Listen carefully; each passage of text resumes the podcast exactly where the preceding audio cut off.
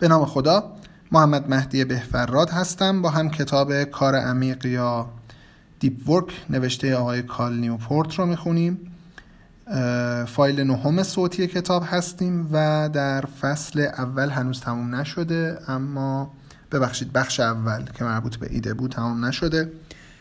وارد فصل سوم از بخش اول میشیم. این فصل تمام بشه فکر می‌کنم دو تا یا سه تا فایل صوتی رو با این فصل همراه هستیم و بعد دیگه وارد بخش دوم میشیم که نحوه های اجرا توی فصل از فصل اول بخش دوم شروع میشه فصل سوم کار عمیق هدفمند است. ریک فورر آهنگر است.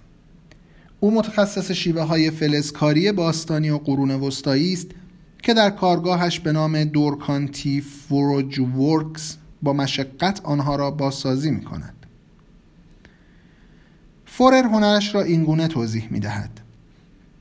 تمام کارهایم را با, دستم با دست انجام می دهم و از ابزارهایی استفاده می کنم که توانم را بدون محدود کردن خلاقیتم یا تعاملم با مواد اولیه چند برابر می کنند. کاری که ممکن است برای من صد ضربه دست طول بکشد می تواند در یک دستگاه بزرگ پرس با یک ضربه انجام شود این با هدف من در تناقض است و برای رسیدن به این هدف تمام کارهای من شواهدی از دو دستی را نشان می دهند که آنها را ساخته اند.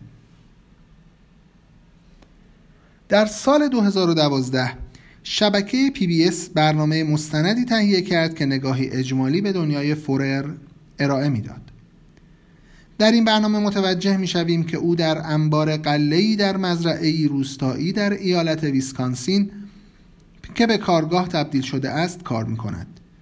در جایی نه چندان دور از منظره دریاچه میشیگان فورر اغلب درهای انبار را باز می‌گذارد یک احتمال این است که برای خارج کردن گرمای کوره ها این کار را انجام می دهد و به این ترتیب تلاش و زحمتش در کارگاه در کنار قابی از زمین های مزرعه که تا افق امتداد دارند قرار می گیرند.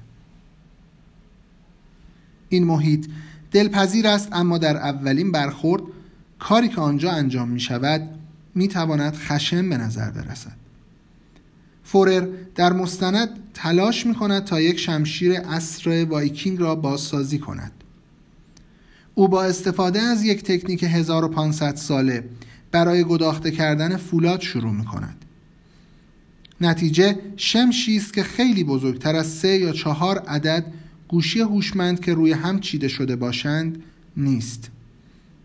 پس از آن این شمش این شمش متراکم باید به شکل یک تیغه شمشیر بلند و ظریف در بیاید و جلا داده شود.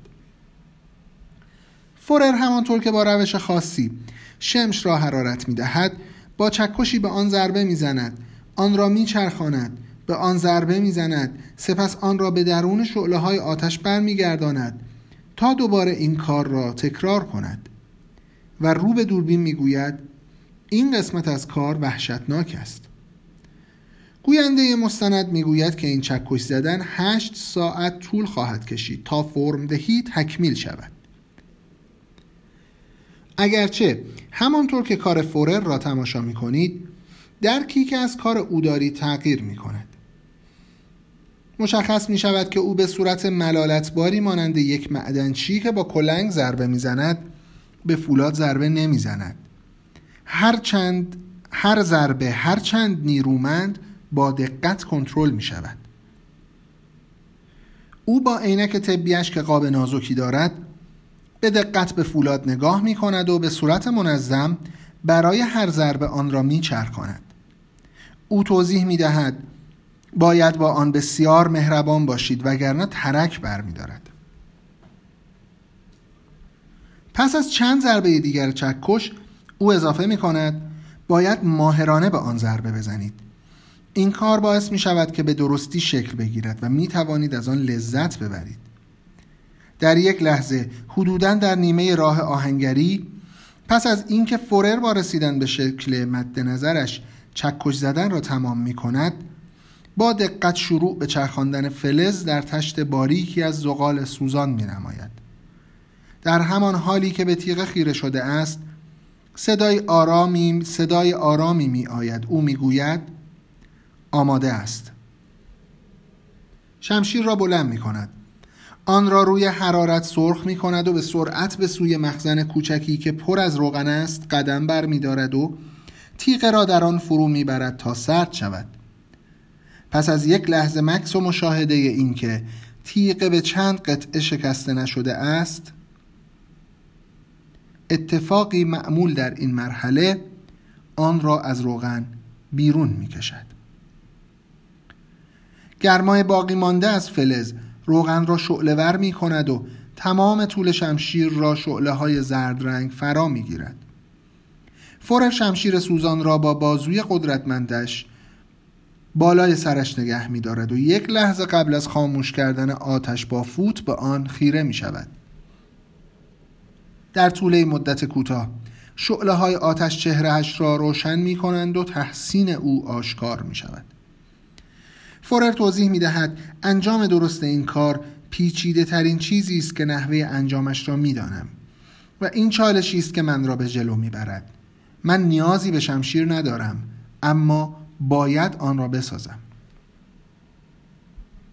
ریک فورر صنعتگر چیره دستی است که کارش او را ملزم به صرف وقت زیادی در حالت عمیق می کند. حتی لغزش کوچکی در تمرکز می تواند ده ها ساعت تلاش را خراب کند.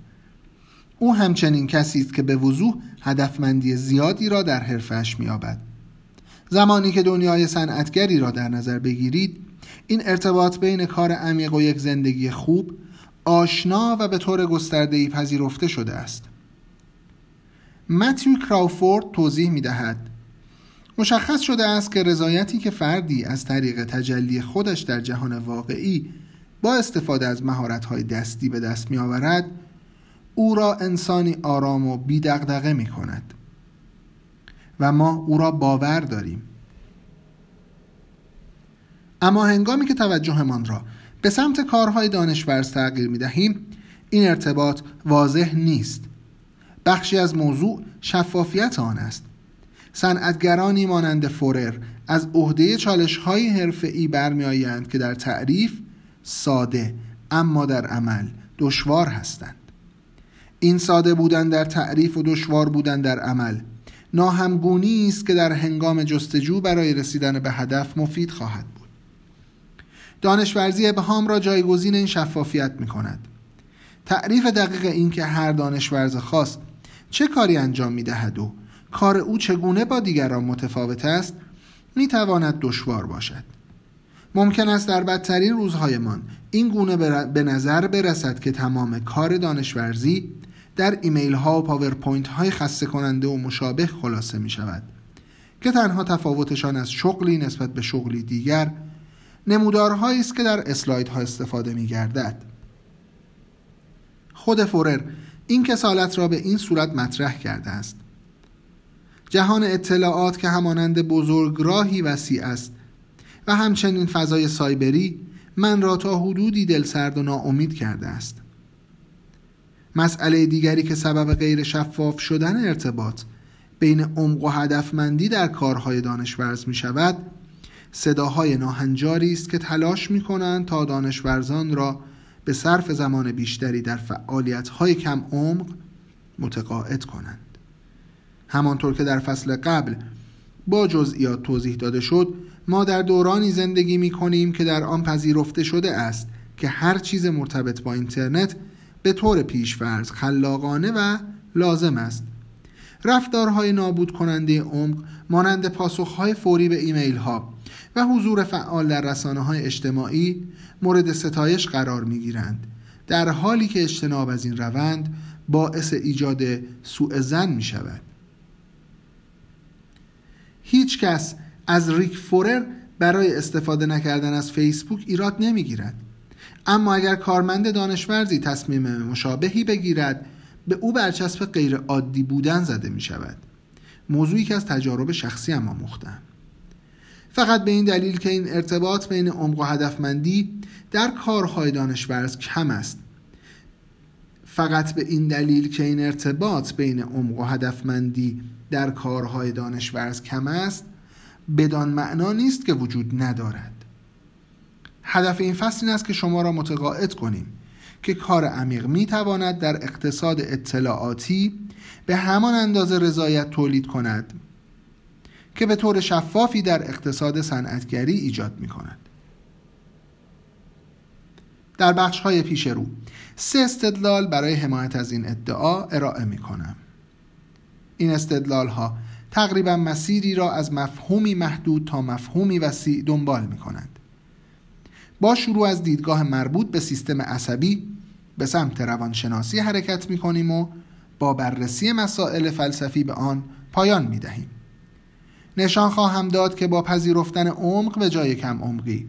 می توانید همان حالتهایی از هدفمندی را به کار ببرید که هنرمندانی مانند ریک فورر را هدایت می کنند. بنابراین نظریه آخرین فصل بخش اولین است که زندگی عمیق صرفا از لحاظ اقتصادی سودآور نیست بلکه زندگی خوبی هم هست. جمله قشنگی بودی آخر؟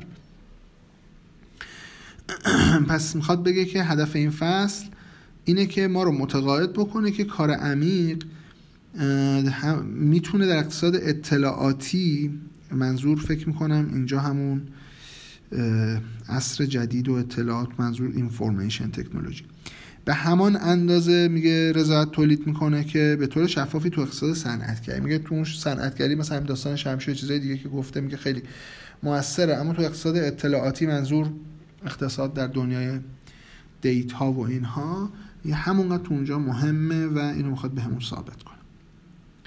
اما وارد سرتیتر بعدی میشه یک استدلال وابسته به سیستم عصبی برای عمق. وینیفرد گالافار گالافر نویسنده مطالب علمی پس از اتفاق غیرمنتظره و وحشتناک تشخیص سرطان به ارتباط بین توجه و خوشبختی پی برد. او بیماریش را این گونه توصیف می کند نوع نادر بدخیم و نسبتا پیشرفته سرطان بود. گالافر در کتابش به نام مجذوب رپت در سال 2009 می‌گوید که وقتی پس از تشخیص بیماریش از بیمارستان دور می‌شد این حس درونی در او ایجاد شد. این بیماری می‌خواهد که تمام فکر و ذکر من شود. اما من تا جایی که ممکن است به جای آن بر زندگیم تمرکز خواهم کرد. درمان سرطان خسته کننده و حراسآور بود. اما گالافر که با گوشه از مغزش که به نگارش داستانهای واقعی و تعهد به تمرکز بر چیزهای خوب در زندگی ماننده دیدن فیلم، پیاده روی و خوردن نوشیدنی در ساعت 6 و 30 دقیقه صبح کار آزموده شده بود. توانست آن را نادیده بگیرد. این روش به طرز شگفتانگیزی خوب کار می‌کرد. زندگی او باید در طول این دوره در منجلابی از ترس و حسرت فرو می‌رفت. اما خودش می‌گوید که به جای آن اغلب بسیار لذت بخش بوده است. گالافر با برانگیخته شدن حس کنجکاویش تصمیم گرفت تا نقشی که توجه کردن یعنی آنچه انتخاب می‌کنیم. تا بر آن تمرکز کنیم و آنچه انتخاب می‌کنیم تا نادیده بگیریم در تعریف کیفیت زندگی ما بازی می‌کند را بهتر درک کند. اونچه که انتخاب می‌کنیم که روش تمرکز کنیم و اون چیزی که انتخاب می‌کنیم نادیده بگیریم و داخل دو تا خط تیره گفته. یعنی میگه که تصمیم گرفت. نقشی که توجه کردن در تعریف کیفیت زندگی ما بازی می‌کند را بهتر درک کند. بدون جملهش خوندم که جمله براتون واضح باشه. پس از پنج سال گزارش علمی به این نتیجه رسید که شاهد یک نظریه یک پارچه بزرگ در مورد ذهن بوده است. مانند انگشت هایی که به ماه اشاره می کنند سایر رشته ها هم از انسان شناسی گرفته تا آموزش و از اقتصاد رفتاری تا مشاوره خانواده به طور مشابه اظهار می کنند که مدیریت ماهرانه توجه امری گریز ناپذیر برای زندگی خوب و کلید بهبود تقریبا همه جنبه است همه جنبه است که تجربه می کنید این مفهوم طرز فکر بیشتر مردم در مورد تجربه ذهنی در زندگیشان را دگرگون می کند.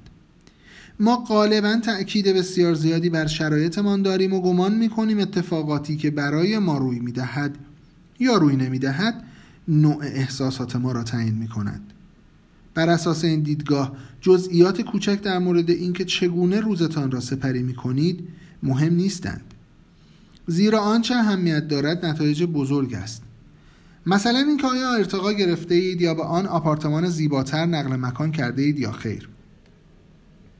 با توجه به گفته های گالافر دهه ها تحقیق این نظر را رد می کند مغز ما جهانبینی من را بر اساس آنچه به آن توجه می کنیم می سازد اگر فکر و ذکرتان تشخیص سرطان باشد شما و زندگیتان غمگین و تاریک می شوید اما اگر به جای آن روی نوشیدنی اصرتان تمرکز کنید شما و زندگیتان لذت بخشتر خواهید شد. هرچند شرایط در هر دو سناریو مشابه باشد. همانطور که گالافر نتیجه می‌گیرد کسی که هستید آنچه به آن فکر می کنید احساس می کنید و انجام می دهید آنچه دوست دارید مجموعه چیزهایی هستند که بر آنها تمرکز می کنید گالافر در کتابش تحقیقاتی را بررسی می کند که از این نظریه در مورد ذهن حمایت می کنند.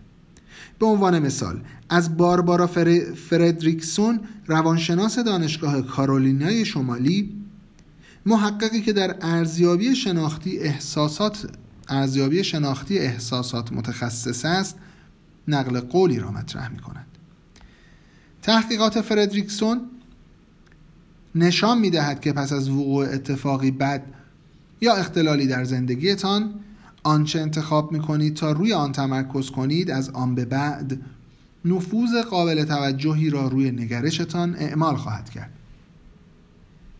این انتخاب های ساده. می توانند یک دکمه تنظیم مجدد یا همون ریست برای احساسات شما فراهم کنند.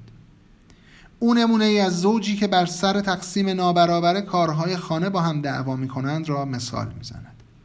پیشنهاد می کند به جای ادامه دادن به تمرکز روی خودخواهی و تنبلی همسرتان می توانید بر این واقعیت تمرکز کنید. که حداقل با این اتفاق یک دعوای قدیمی آشکار شده است. موضوعی که اولین گام برای رفتن به سمت حل مشکل و بهتر شدن حال شماست. به نظر می رسد که این توصیه ساده برای نگاه کردن به جنبه مثبت موضوع است. اما فردریکسون متوجه شد که استفاده ماهرانه از این تکیهگاه های احساسی می تواند منجر به نتیجه مثبت قابل توجه تری پس از وقایع منفی شود. دانشمندان می توانند عملکرد این اثر را در تمامی سطوح تا سطح عصبها مشاهده کنند. به عنوان مثال لورا کارستنسن روانشناس دانشگاه استنفورد از یک اسکنر fMRI برای بررسی رفتار مغز افراد مورد مطالعه در هنگام تصورات منفی و مثبت استفاده کرد. او متوجه شد که در مورد جوانان آمیگدال که مرکزی برای عواطف در مغز است با انجام هر دو نوع تصور تحریک می شود هنگامی که او اسکن را برای افراد مسنتر انجام داد متوجه شد که آمیگدال فقط با تصورات مثبت تحریک می شود کارستنسن فرض می کند که افراد مسنتر قشر پیش پیشانی مغزشان را برای مهار آمیگدال که در هنگام حضور محرک های منفی آموزش دادند افراد مسنتر قشر پیش پیشانی مغزشان را برای مهار آمیگدال در هنگام حضور محرک های منفی آموزش دادند. این افراد مسنتر این افراد مسنتر به این دلیل که شرایط زندگیشان بهتر از افراد جوان بود شادتر نبودند. بلکه به این دلیل شادتر بودند که مغزشان را به گونه‌ای بازسازی کرده بودند که موارد منفی را نادیده بگیرد و از موارد مثبت لذت ببرد.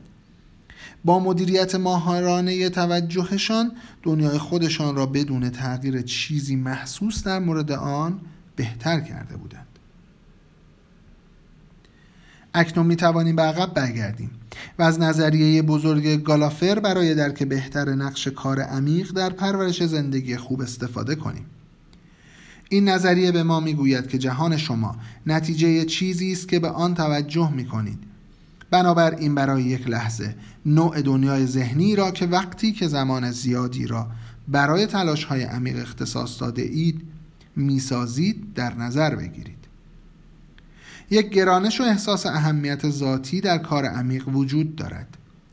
چه ریک فورر و در حال ساخت یک شمشیر باشید و چه برنامه نویس کامپیوتر که در حال بهینه سازی الگوریتم است. بدین ترتیب نظریه گالافر پیش بینی می کند که اگر وقت کافی را در این حالت صرف کنید ذهنتان جهان شما را به عنوان جهانی که از نظر هدفمندی و داشتن اهمیت غنی است خواهد شناخت. با این حال مزیتی پنهان اما به همان اندازه مهم در مورد پرورش روزافزون توجه شدید در روز کاریتان وجود دارد چنین تمرکزهایی دستگاه توجه شما را رو بایند و مانع توجهتان به چیزهای کوچکتر و کمتر خوشایندی که به طور اجتناب ناپذیر و مداوم زندگی ما را پر می کنند می شوند. میهای چیکسنت میهایی روانشناس است و در بخش بعدی بیشتر در موردش خواهیم آموخت او هنگامی که بر مزیت پرورش پرورش تمرکز خیلی شدید تا جایی که هیچ توجهی برای فکر کردن در مورد چیزهای غیر مرتبط یا نگرانی در مورد مشکلات وجود نداشته باشد تأکید می‌کند پرورش چی؟ یک جمله بود چیزی که باید پرورش بدیم میگه او هنگامی که بر این مزیت تأکید می کند این مزیت را به سراحت مشخص می کند کدوم مزیت؟ پرورش کدوم مزیت؟ تمرکز خیلی شدید. تا جایی که هیچ توجهی برای فکر کردن در مورد چیزهای غیر مرتبط یا نگرانی در مورد مشکلات وجود نداشته باشد. این خطر به ویژه در کارهای دانشورز شناخته شده است. جایی که به دلیل وابستگی آنها به ارتباطات گسترده باعث به وجود آمدن ویترین جذاب اما مخرب از حواس پرتی می شود که اگر توجه زیادی را به آنها اختصاص دهید باعث از بین رفتن هدفمندی و اهمیت در دنیایی که ذهنتان ساخته است می شوند. به منظور کمک به این ادعا و برای اینکه بیشتر محسوس باشد از خودم به عنوان یک مورد آزمایشی استفاده می کنم به عنوان مثال پنج ایمیلی که پیش از شروع اولین پیشنویس این فصل فرستادم را در نظر بگیرید. در ادامه موضوعات این پیام ها همراه با خلاصه ای از محتوای آنها آورده شده است. پاسخ به ایمیل. فوری تایید ثبت نام تجاری کال نیوپورت. این پیام در پاسخ به کلاهبرداری رایجی بود که بر اساس آن. شرکتی سعی می کند مالکان وبسایت ها را فریب دهد تا دامنهشان را در چین ثبت کنند من از اینکه آنها به فرستادن این هرزنامه ها به من ادامه می‌دادند ناراحت بودم. بنابراین خونسردیم را از دست دادم و به این ایمیل با گفتن اینکه اگر کلمه وبسایت را در ایمیلشان با املای درست بنویسند کلاهبرداریشان را قانع تر خواهند کرد پاسخ دادم. که البته بیفایده بود. پاسخ به ایمیل SR این پیام گفتگویی با یکی از اعضای خانواده ام در مورد مقاله‌ای بود که در نشریه وال استریت دیده بود. پاسخ به ایمیل مشاوره مهم. این ایمیل بخشی از گفتگو درباره استراتژی های سرمایه گذاری بهینه در دوران بازنشستگی بود. پاسخ به ایمیل ترفندهای مطالعه. این ایمیل بخشی از گفتگویی بود که در آن تلاش کردم تا زمان مناسبی را برای دیدار با کسی که از قبل می شناختم و در حال بازدید از شهر من بود پیدا کنم که با توجه به زمان بندی گسسته او در طول این بازدید کار پیچ... پیچیده ای بود.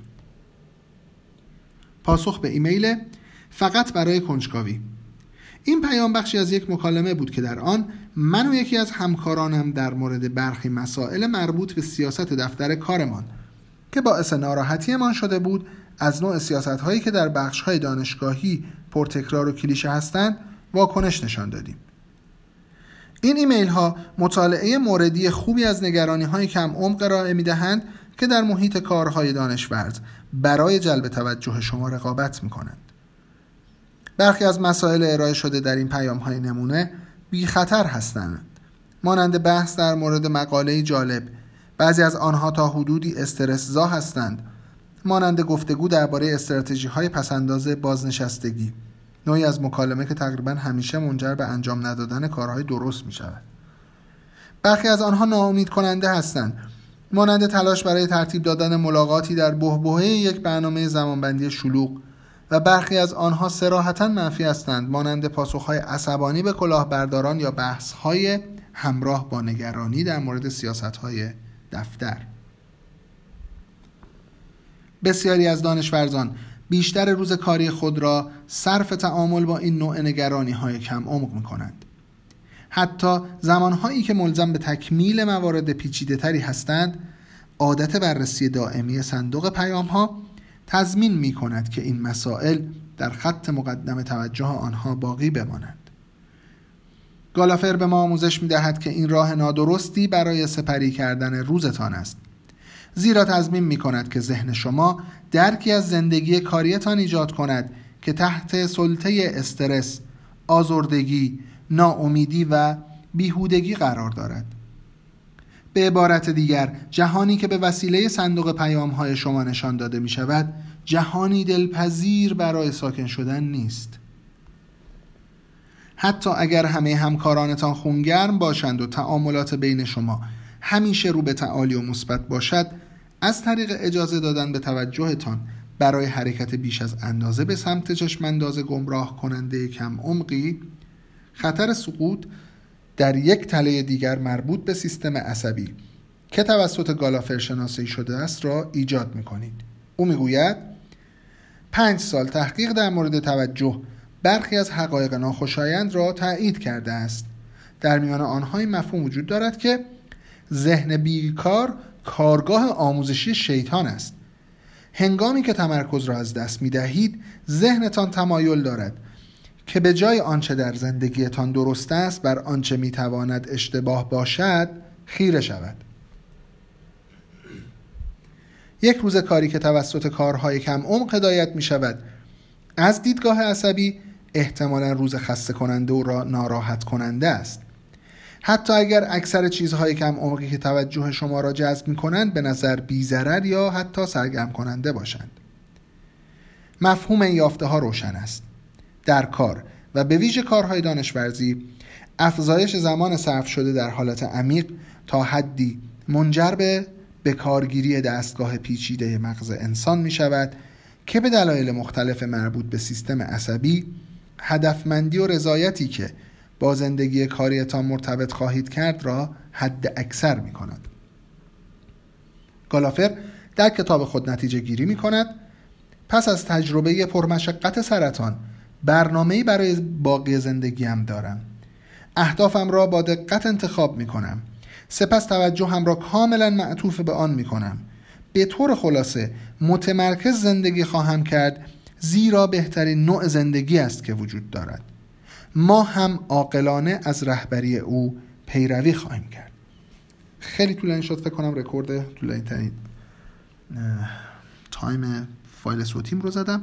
ولی خب یه جوری بود هرچی می‌خواستم ببرم مطلب خیلی دیگه ناقص می‌شد. و بعد از این وارد استدلال بعدی میشیم که استدلال روانشناسی برای عمق و حالا دیگه ادامه میدیم دیگه. وقت شما بخیر